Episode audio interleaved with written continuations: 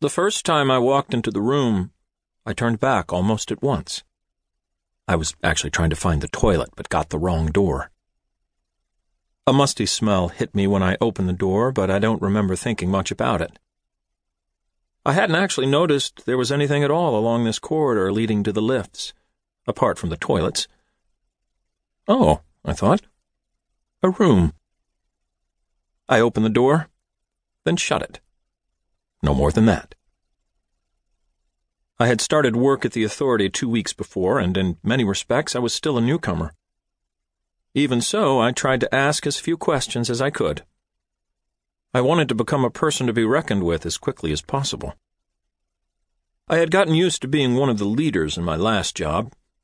Not a boss or even a team manager, but someone who could sometimes show other people what to do. Not always liked, not a sycophant or a yes man, but well regarded and treated with a certain respect. Possibly even admiration. Ever so slightly ingratiating, perhaps?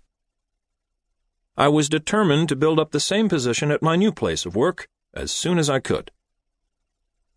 It wasn't really my decision to move on. I was fairly happy at my last job and felt comfortable with the routines.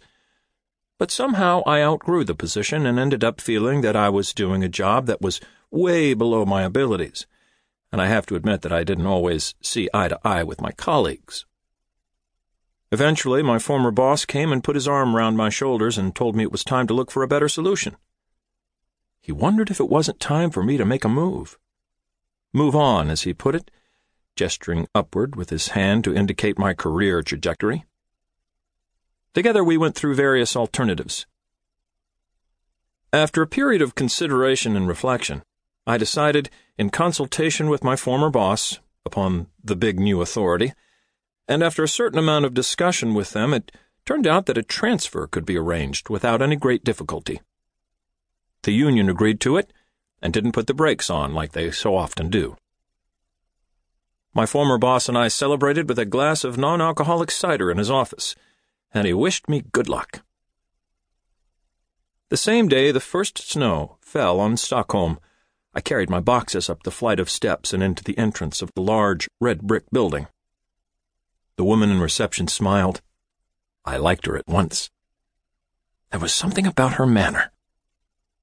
I knew straight away that I had come to the right place. I straightened my back as the words, man of the future, ran through my head. A chance, I thought. Finally, I would be able to blossom to my full potential, become the person I've always wanted to be. The new job was no better paid, Quite the opposite, in fact. It was actually slightly worse in terms of perks like flex time and vacation. And I was forced to share a desk in the middle of an open plan office with no screens. In spite of this, I was full of enthusiasm and a desire to make a personal platform for myself and show what I was capable of from the start.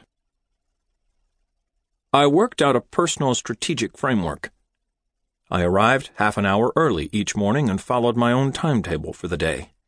Fifty-five minutes of concentrated work, then a five-minute break, including toilet breaks.